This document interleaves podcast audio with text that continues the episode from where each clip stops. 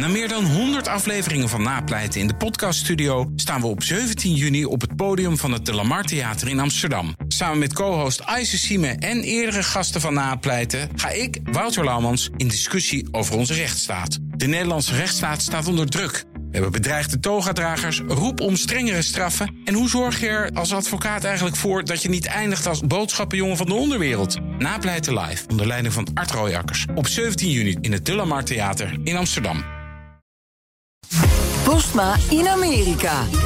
Tijd voor het laatste nieuws uit Amerika met onze correspondent in Jan, Pos- Jan Postma. Dit keer vanuit New York.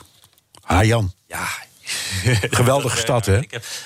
Wel, eh, ja, ach, ik, ik weet dat jij ook iets met deze stad hebt. En als ik dit uitzicht zo zie vanuit mijn hotelkamer... dan, eh, dan snap ik ook weer helemaal waarom. Hoor. Het is hier een beetje stil op straat. Maar je merkt wel, die stad begint weer wat te leven. Het gaat weer de goede kant op. Ja. Vandaag geeft eh, president Biden zijn lang verwachte eerste persconferentie. En bij Fox News hebben ze daar veel zin in, hè? Ja, ja die, die verwachten en die hopen natuurlijk ook dat dat eh, een groot debakel wordt voor Biden. Eh, De afgelopen weken was er al, al felle kritiek op Biden. Niet alleen van Fox News trouwens. Eh, Kritiek was veel breder dat Biden eh, zo lang wachtte met zijn eh, persconferentie. De afgelopen, ik geloof 40 jaar is er geen president geweest die zo lang daarmee gewacht heeft in zijn presidentschap. Ja, het, het Witte Huis wilde eerst dat, dat corona-hulppakket door het congres loodsen. Zodat het natuurlijk eh, vooral over dat grote succes zal gaan tijdens de persconferentie. Eh, hij gaat waarschijnlijk ook een nieuw doel voor vaccineren stellen, zodat er daar de vragen over zullen gaan.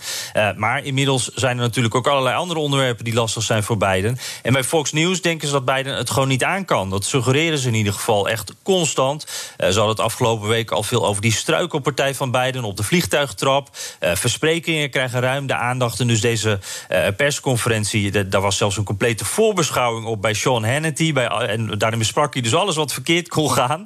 en ik moet zeggen, eh, Fox News zet het heel hard aan. Maakt het ook een beetje belachelijk als je er dan als buitenstaander naar kijkt. Maar eh, eh, er is wel wat met Biden natuurlijk. Ik bedoel, hoe het met zijn gezondheid gaat, da- daar kunnen wij, wij zijn geen doktoren, kunnen wij niks over zeggen. Maar hij wordt echt wel afgeschermd door de pers.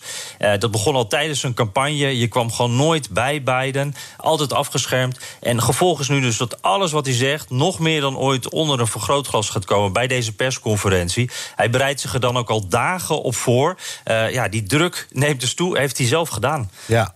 Eén onderwerp waar hij ongetwijfeld heel veel over, vragen over krijgt... is de situatie aan de grens, grens met Mexico. Maar dat dossier heeft hij inmiddels aan eh, Kamala Harris gegeven.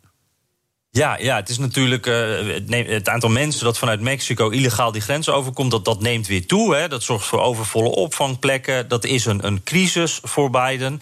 Eh, en, en dat wordt nu dus het dossier voor Harris. En dan met la- name de lange termijn oplossingen. Biden wil een paar miljard vrijmaken om de, de leefsituatie in Nicaragua, El Salvador, eh, andere landen waar die immigranten vandaan komen, om die te verbeteren. Daar komt ook veel diplomatie bij kijken natuurlijk. Dat geld moet goed terechtkomen.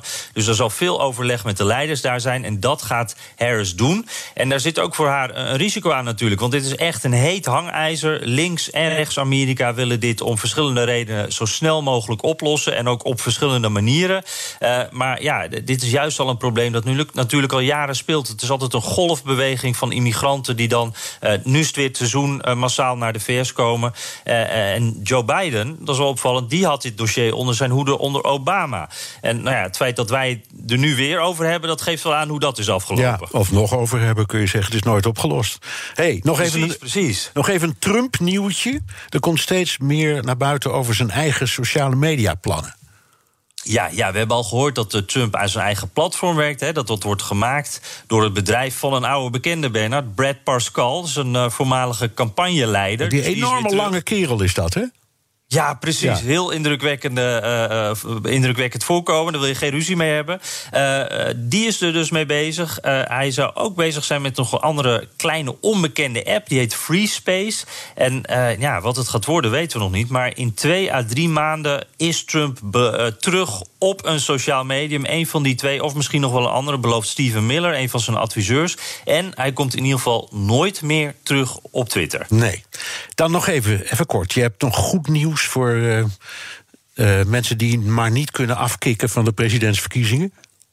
ja, precies. Mensen zoals wij dus. Ja. Eh, C-SPAN, het eh, Politiek 24-kanaal zeg maar, van Amerika... die beginnen vrijdag al met de kick-off van... The Road to the White House 2024. Eh, dus we kunnen weer los, Bernard. En voor de liefhebber, dat is dan een speech van Mike Pompeo... bij de cons- conservatieve club in Iowa. Dus ja, we gaan weer los. Ja, we gaan weer los. Het is nog niet over en het begint alweer.